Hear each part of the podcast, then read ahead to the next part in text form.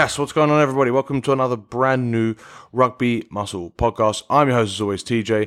And when I say brand new, this is brand new. This is a brand new series, Rugby Muscle Applied, where I'm not just going to, you know, discuss theories and different ideas and different things that you need to consider into your training, which is like so incredibly important. I've hammered that point home by now, particularly with the Q and A's, and I will continue to hammer home the point that you know uh, your rugby training needs to be dynamic, particularly because we've got so many different goals, because your situation changes, because all of you are different individuals.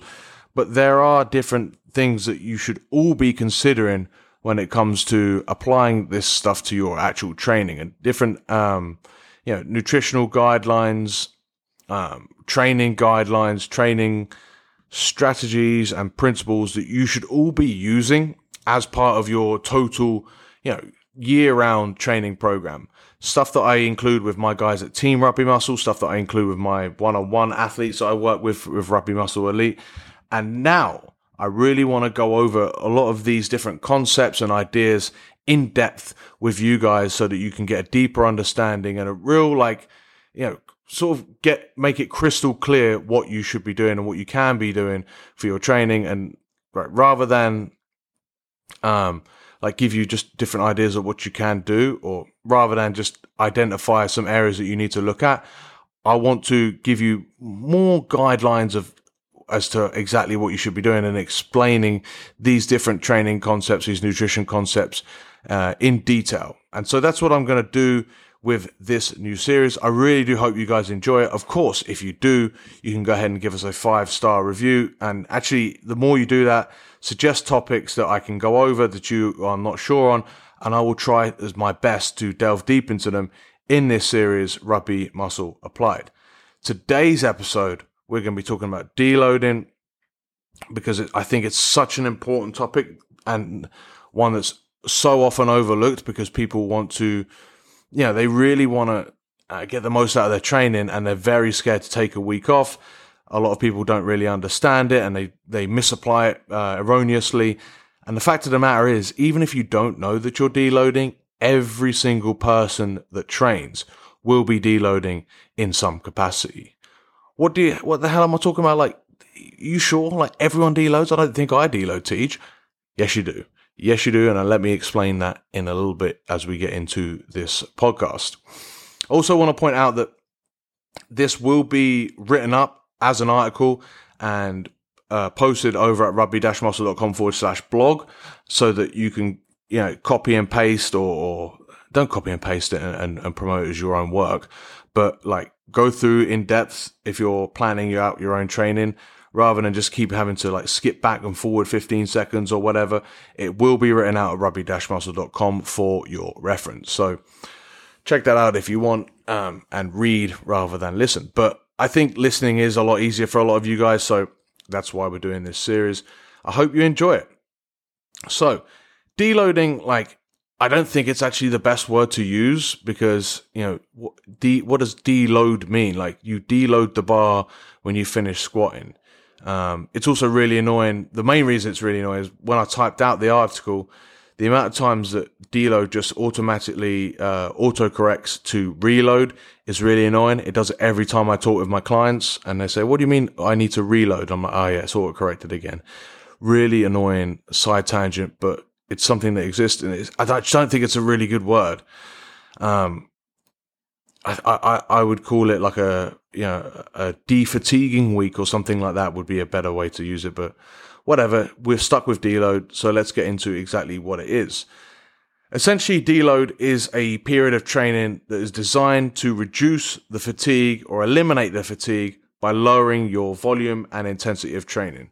Um, a well designed, every single well designed training plan will include deloads, um, and then how they're structured, how often they're done, um, exactly what they look like will depend on a number of factors, and we'll get into those in a little bit. But um, understand that there's lots of different ways that you can implement a deload and lots of different schools of thoughts. Um, this isn't to say any are wrong or right. It's just to say there's different, you know, people just have different approaches, just like have people have different approaches to all different training aspects.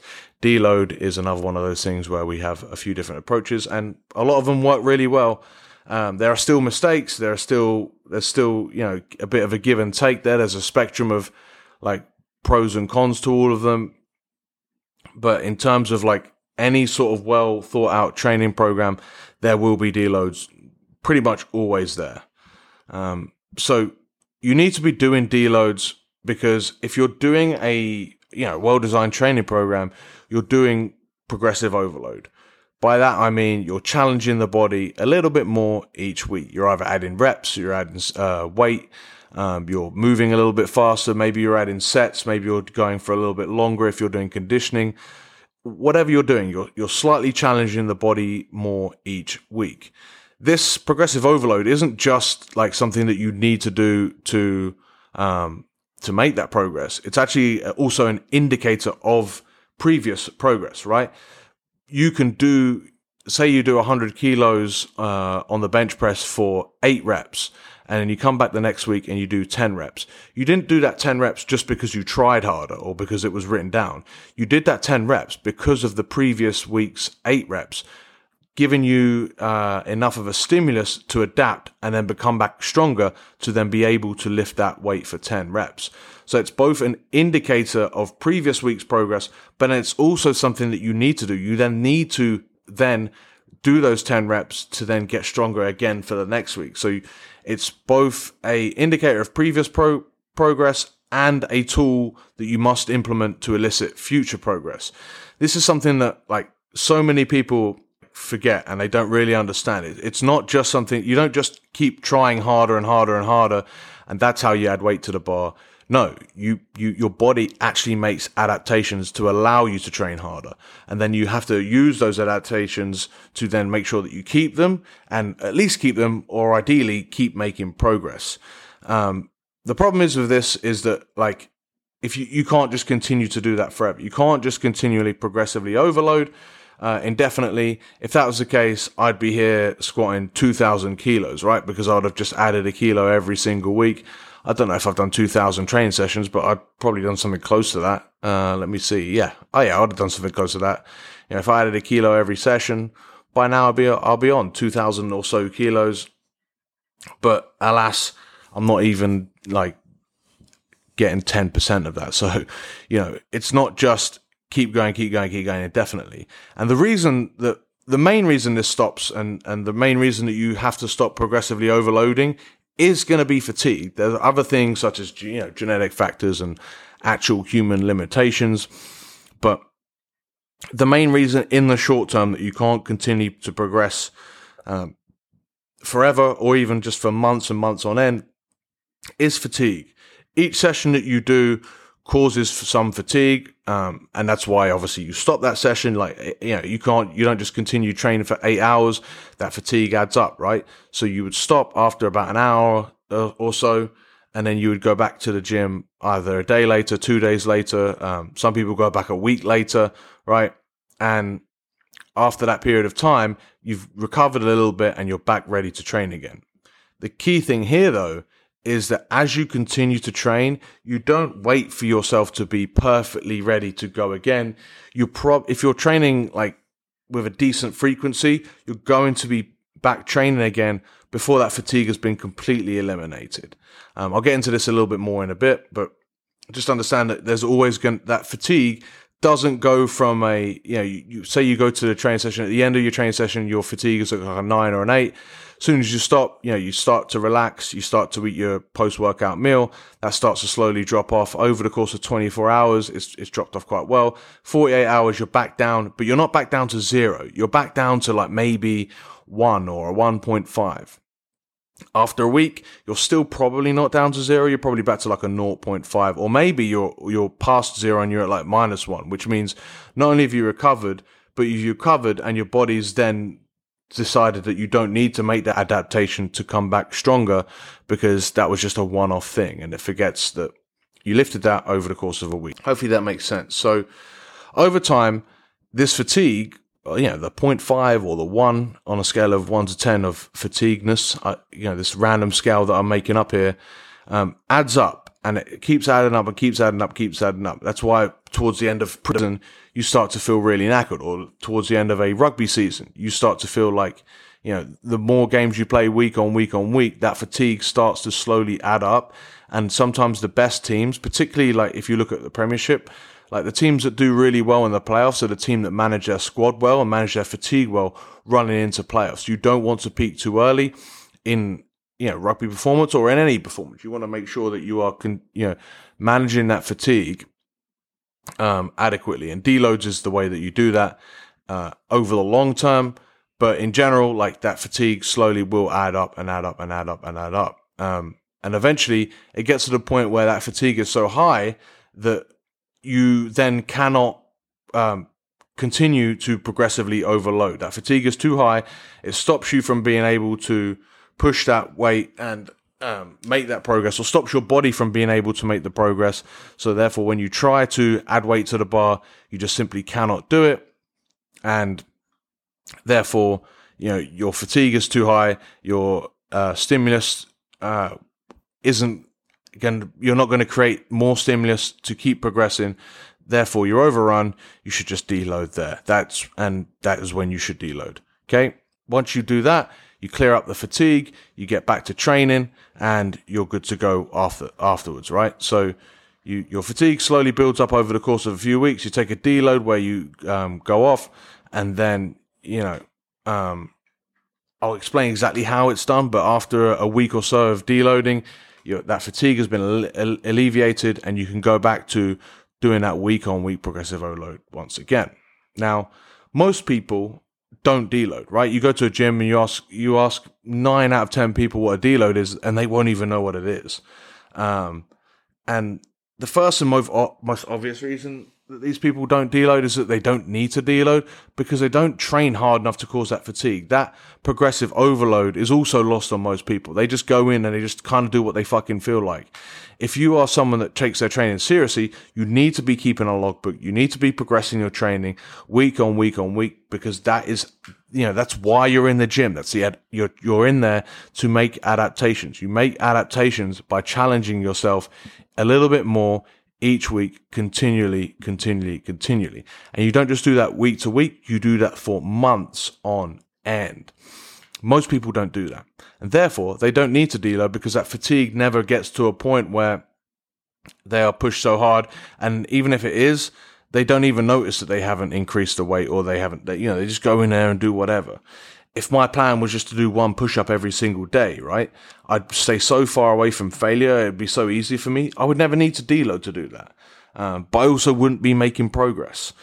Um, and then if you look at some guys that do push themselves, like the people that do the traditional bro split, um, they give each muscle group like a, a, entire week to recover. So yes, they push themselves maybe like on chest on Monday really hard, right?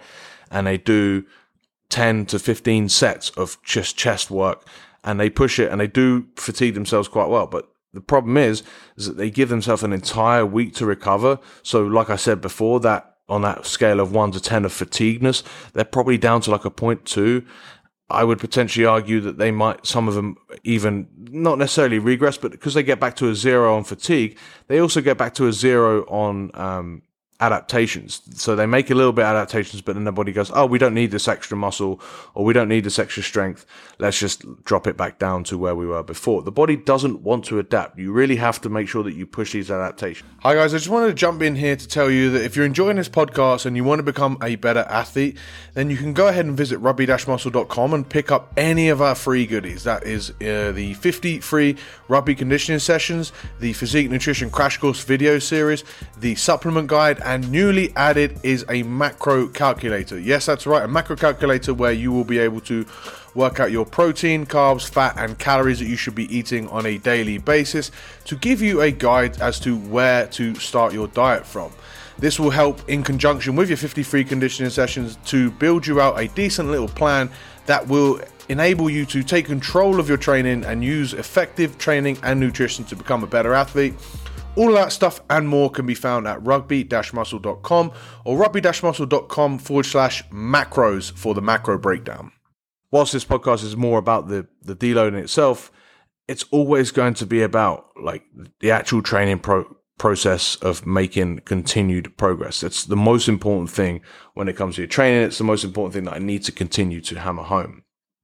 So I'm not going to argue against the bro split here. I've done it enough times and I'll probably do it again. Um, but just know that if you're training once a week, yes, you might not need to deload as often, but I think that these guys could make much better progress and therefore they would still, um, you know, they would need to deload if they were training more often and each body part more than once a week. Even if they do only train once a week, they st- and they push themselves really hard and they make progress, then they're still going to be deloading. Um, but they're going to be part of the second group of deloaders, which are the life deloaders.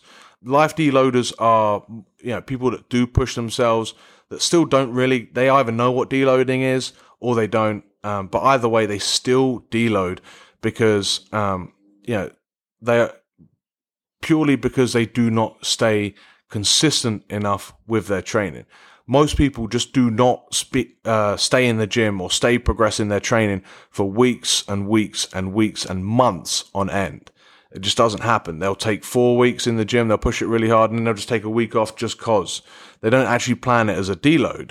They just, you know, happen to be out of town, so they don't go to the gym that week, or they happen to have a stressful week at work, or social arrangements, or whatever it is. All sorts of things happen in life that stop us from going to the gym if you're not going to the gym, that's still kind of a deload. This isn't a pl- it's not a planned deload. It's not something where you've said, right, I'm going to take this week off because I'm deloading. It's just happened, right? And and no matter what, whether you've planned it or not, if you're not in the gym and if you're not causing extra stress week on week or for that week, you're going to flush out the fatigue. So you're still going to um, you know, implement a deload indirectly. Um, now, for those people that do train week in, week out for months on end, and they still don't deload, uh, if training is hard enough and it's consistent enough, that fatigue still builds up.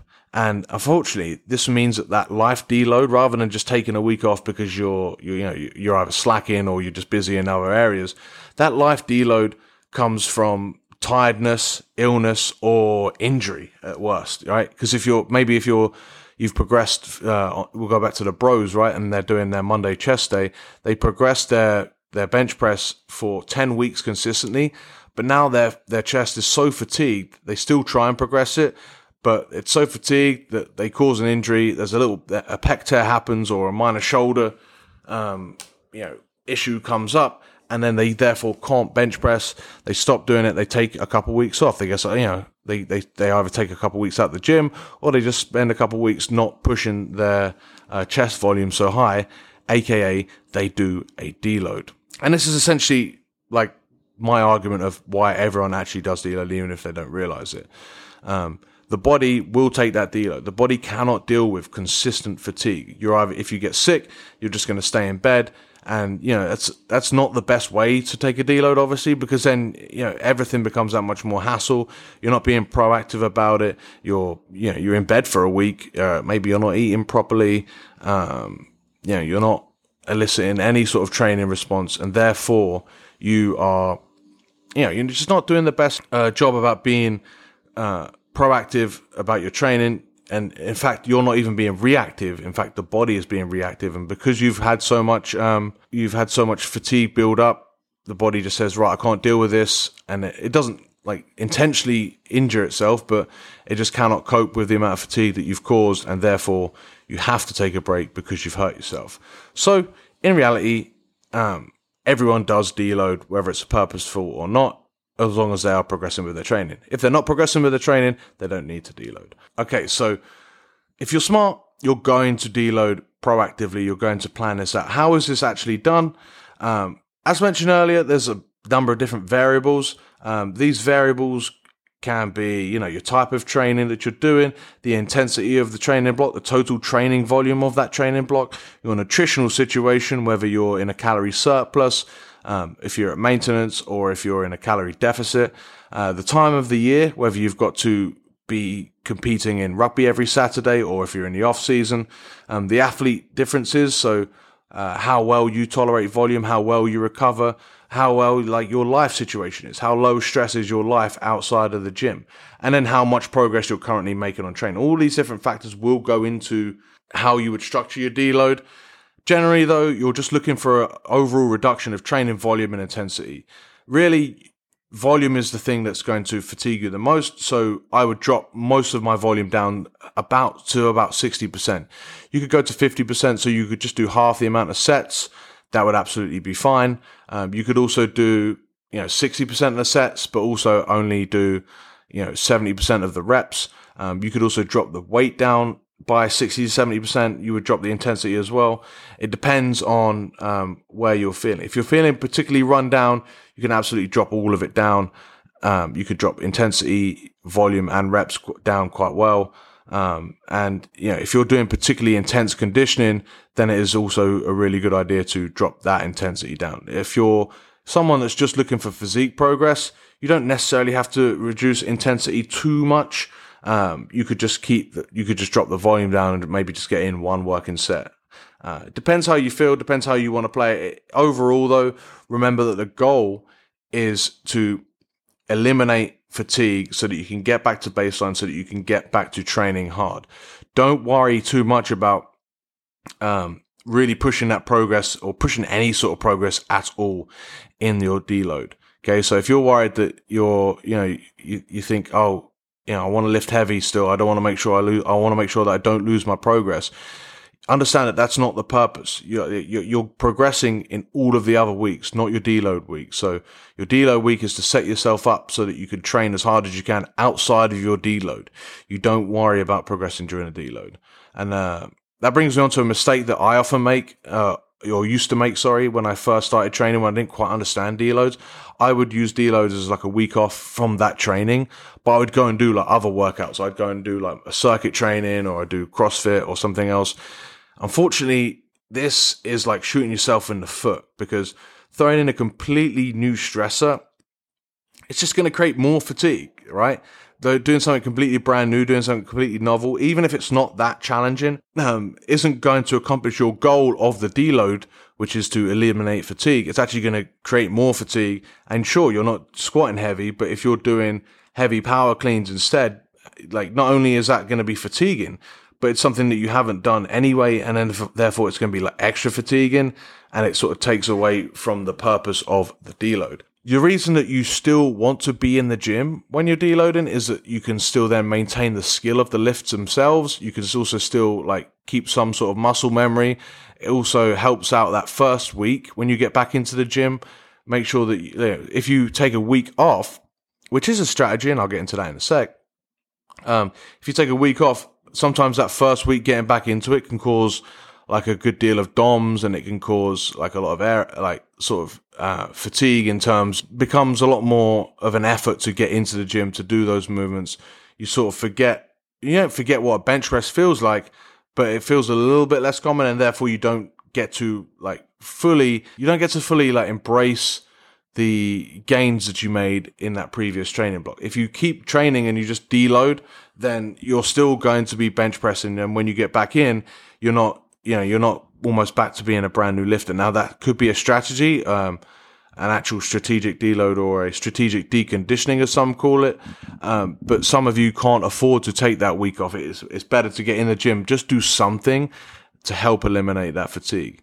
Now, if you are someone that, you know, has other areas of your life sort of drop off as training gets more and more intense, um, it can be an idea and absolutely can be a, a, you know something that I implement with a lot of people if they if they feel the need to just take the week off the gym um, when when they are when they want to deload and focus back on those other areas. Sometimes that makes it more difficult to actually then get back into the gym and you know get back into your routine, but it, it can work quite well. It's just about you and your personality and how well you feel like um, you can recover or how well you feel like you can get back straight back into your routine after taking a week off. Obviously, if you're on vacation or if you're out of town visiting family or if you're doing anything like that, then it's that's like the perfect time to take a deload. Just do a just do something to keep the blood flow, like just go for walks or something, and therefore you're gonna really do a good job of eliminating that fatigue and like eliminating like the mental fatigue of going to the gym, doing the hashtag grind every single day. Like that, that's also that the mental fatigue also definitely adds up and it's something that you can definitely um, help uh, like alleviate by taking a week off the gym every six to eight weeks. I think that's an absolutely fine strategy. Just bear in mind that it might not be perfectly, perfectly optimal. But then again, if you're, you know, if you're doing something perfectly, perfectly optimal and you burn out after 20 weeks, then, you know, is there any point in doing it? You want to do something that you can, can sustain and maintain for years on end, really, if you're going to make phenomenal progress in this game. You're in this game for the long haul. And I mean, the reason that you're listening to this podcast is that you're serious about this. And if you're really serious, that's how you show me that you're a serious lifter is by sticking at it for years on end. And that is what it takes to get some serious results. It's something that takes a bit of a while of getting used to. You'll figure it out yourself. Um, or if you have a good program, it will prescribe it for you. And the be- the more often that you do it, the more you'll be comfortable with it, and the more you'll realize what fatigues you, what helps eliminate that fatigue, what helps you get ready for the next training week, like all the different areas that you want to focus on. Uh, can be individual and should be individual, and the more you do it, like I would start out by just implementing a program that has deloads, and then over time, I would then sort of figure out what works quite well for you and, and start to lean towards those ways of deloading. Um, now, how often you deload, there are two schools of thought. Firstly, we've got like a reactive deload where you would just stick with a program indefinitely until you start your performance starts to drop off or you start to notice signs of fatigue like stress, irritability, tiredness, uh, just general fatigue going up. You see your training drop off. You see your, your uh, willingness to go to the gym sort of drop off. Your sleep ends up being crap. All of these stuff is all of this stuff is like a good sign of fatigue and a sign that you should probably take a deload. Unfortunately, that's like like this. If you're just waiting around for these signs to happen, potentially that can be too late, right? Um, by this time, you've already um, reach a, a, high level of fatigue and you might be at risk of injuring yourself. You might be at risk of wasting a couple weeks of training where you're not actually making any progress. Um, and it's like, it depends a lot on like how you feel. And sometimes how you feel is a lie, you know, sometimes you just have a bad night's sleep and therefore you don't train well the next day. That doesn't mean you have to panic and deload. That just means that you didn't sleep well and your training isn't going to be good because you didn't sleep well. Sometimes, you know, you have a dodgy meal or you just get sick um, all these other different factors can go in, and if you just suck it up and go to the gym, you can continue to progress. Likewise, if you're really hard headed and you're you're you know all these signs of fatigue are, are there, but you don't notice them because you're so hard headed and you're still making progress in the gym, you might be tempted to keep pushing through and have that fatigue build so high that again you're you're at risk of all the other stuff that we've said, like injuring yourself or getting sick or just wasting time where you're not actually making progress. You know, you can eke out progress on a on a set of 10 on the bench press by adding the adding weight to the bar and just bouncing off your chest more aggressively. And then then what you do for the next week is you bounce it off your chest and you you you launch your hips up off the bench.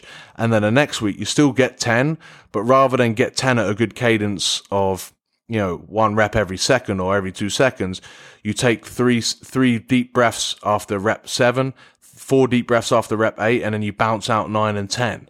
And therefore, have you really progressed or have you just added weight to the bar and done whatever you can to get that bar up? You're not getting better if that's the case.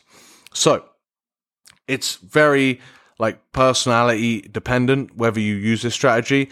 If uh, that sounds like that's not a good idea for you, you would go to the other camp where it's just programmed in your uh, in your training every four to ten weeks. You just do a planned deload, whether you feel like you need one or not.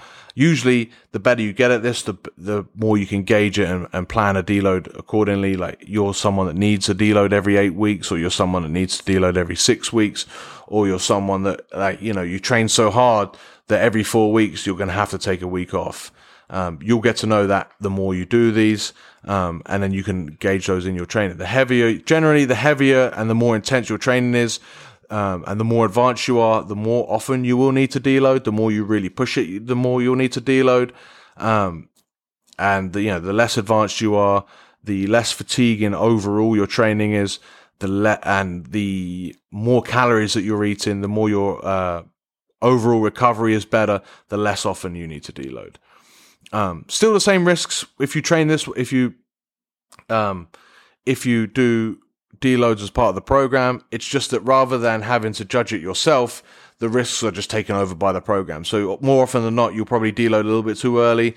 But I think a lot most people would rather deload too often and you know take a few weeks where they're lighter and just constantly make progress when they are training than take the risk of pushing themselves too far with the fatigue particularly if you're training in season and that you need to perform every single Saturday and you're dealing with the, you know, the aspect of having 100 kilo blokes run into you as hard as they can every single week. Now, this is obviously something that, uh, with the whole COVID situation isn't happening for a lot of you guys that are listening, but it's still something that you need to consider because this episode will be, um, you know, I'm trying to really go over exactly what you should be doing for deload. So, you know, if you're in season, then you're going to probably need to deload more often, or you could even potentially deload less often because you're just pushing your training uh, less hard. I know that's not a real answer, but every every four to ten weeks is a general good rule of thumb. I like to do like a mesh of the two, so I would plan a deload every six to eight weeks. And if um, my athlete is making really good progress, they're feeling fine. Maybe they feel a little bit fatigued, but their progress is still smashing. They could actually instead keep adding weight to the bar and keep that uh, training block going on for a little bit longer. Likewise, if they're feeling like they've been hit by a truck in week three and we don't have a deload till week six, potentially if their training isn't progressing or if they're, you know, if they're just feeling it quite badly, we can take an early deload. I would have no issue with that. So um, I like to sort of implement a bit of a mesh of the two. And that way you know, we always know that there's a deload coming up, but we can be reactive if we need to as well. Last thing I would say about how often you deload um, is that like one bad session doesn't mean that you need to deload. Neither does the fact that you're still progressing mean that you don't need to deload. You, uh, like I said, you might be progressing from those, um, you know, using those random techniques that people don't really realize, like slamming the bar or adjusting their, their technique to kid yourself into saying that you're still making progress just because you don't want to take a deload. I, you know, it, it, works both ways, and it's really something that the more you do, the more often um, that you implement deloads and the more consistently you implement deloads, the better you'll get at judging when, when they're needed. And really, the better you'll get at seeing the results of them because you'll be able to really push yourself, uh, particularly that last week before you deload. You know, if you know that deload week is coming up, you, you know that you can really push it really hard, knowing that you're going to take, spend the next week, um, alleviating that fatigue. Likewise, if you're in week one or two, you don't beat yourself up and push yourself as hard as you can because you know you've got a decent training block ahead of you that you need to continue to progress with. So rather than, you know, absolutely eke out every single rep, you leave a rep in the tank knowing that next week you can just push it that little bit harder. And then the, the week after that, push it a little bit harder before you deload. Just understand that with all of this in mind, deloading is not a waste of time. You know, even if you deloaded every, you know, six or seven weeks, that means during a training year, you're still training hard and progressing for well over 40 weeks a year. And on top of that, you're going to be managing fatigue. You're going to have a good life balance because when life is going to start to get into the way or in the way of your training, you can take that deload and you'll make even more progress than ever. You'll do your, you know, you'll put yourself in a real situation where you're going to avoid injury, avoid that massive buildup of fatigue that stops you from making progress, um, and over the long haul, get better results than ever. So make sure that you're implementing deloads in your training, guys. Hopefully, this episode has convinced you that you need to do it. If you're not, if you have any questions at all on this, I'll post the comments or I'll post a link to this show in the Rugby Muscle Athletes Facebook group. Therefore, make your comments there and I can get back to them on that and I can answer them in the Q&As. But hopefully you enjoyed this one. And if you've enjoyed this episode, there'll be more coming uh, around rugby muscle applied. Hope you enjoyed this one and I'll see you. I don't know how to finish this episode. I always get to the end and I'm like, right, that's all the information. How do I say goodbye? Um, I guess I can do it like this. Goodbye. All right, thank you so much for listening. If you enjoyed that episode of the Rugby Muscle podcast, then I've got a quick little request and a potential prize giveaway for you if you do said request. All I want you to do is go to Apple Podcasts and type up a five star review. Just your general opinions of the podcast would be great feedback, but also helps us reach higher rankings, get more exposure, allow me to attract more guests and devote more time to developing a better all around podcast experience for you. All you have to do once again is go and give us a five star review on whatever podcast service you use. Let me know that you've got it, and then every single week I'll be selecting one review to give away a free prize. That free prize will be either one free month of Team Rugby Muscle, that's our world class strength condition program app delivered directly to your phone. Or if that doesn't interest you, then we've got one free consultation where I'll, I'll, go over your training program, your nutrition, and advise you how to best plan for your goals. Even if none of those things interest you, it's still doing me a solid and helping the podcast grow by going and giving us a five star review. There's no real excuse. It takes like one minute and that helps the show out exponentially. So I'd really appreciate if you could do that. Thank you guys so much for listening. I'll see you in the next one.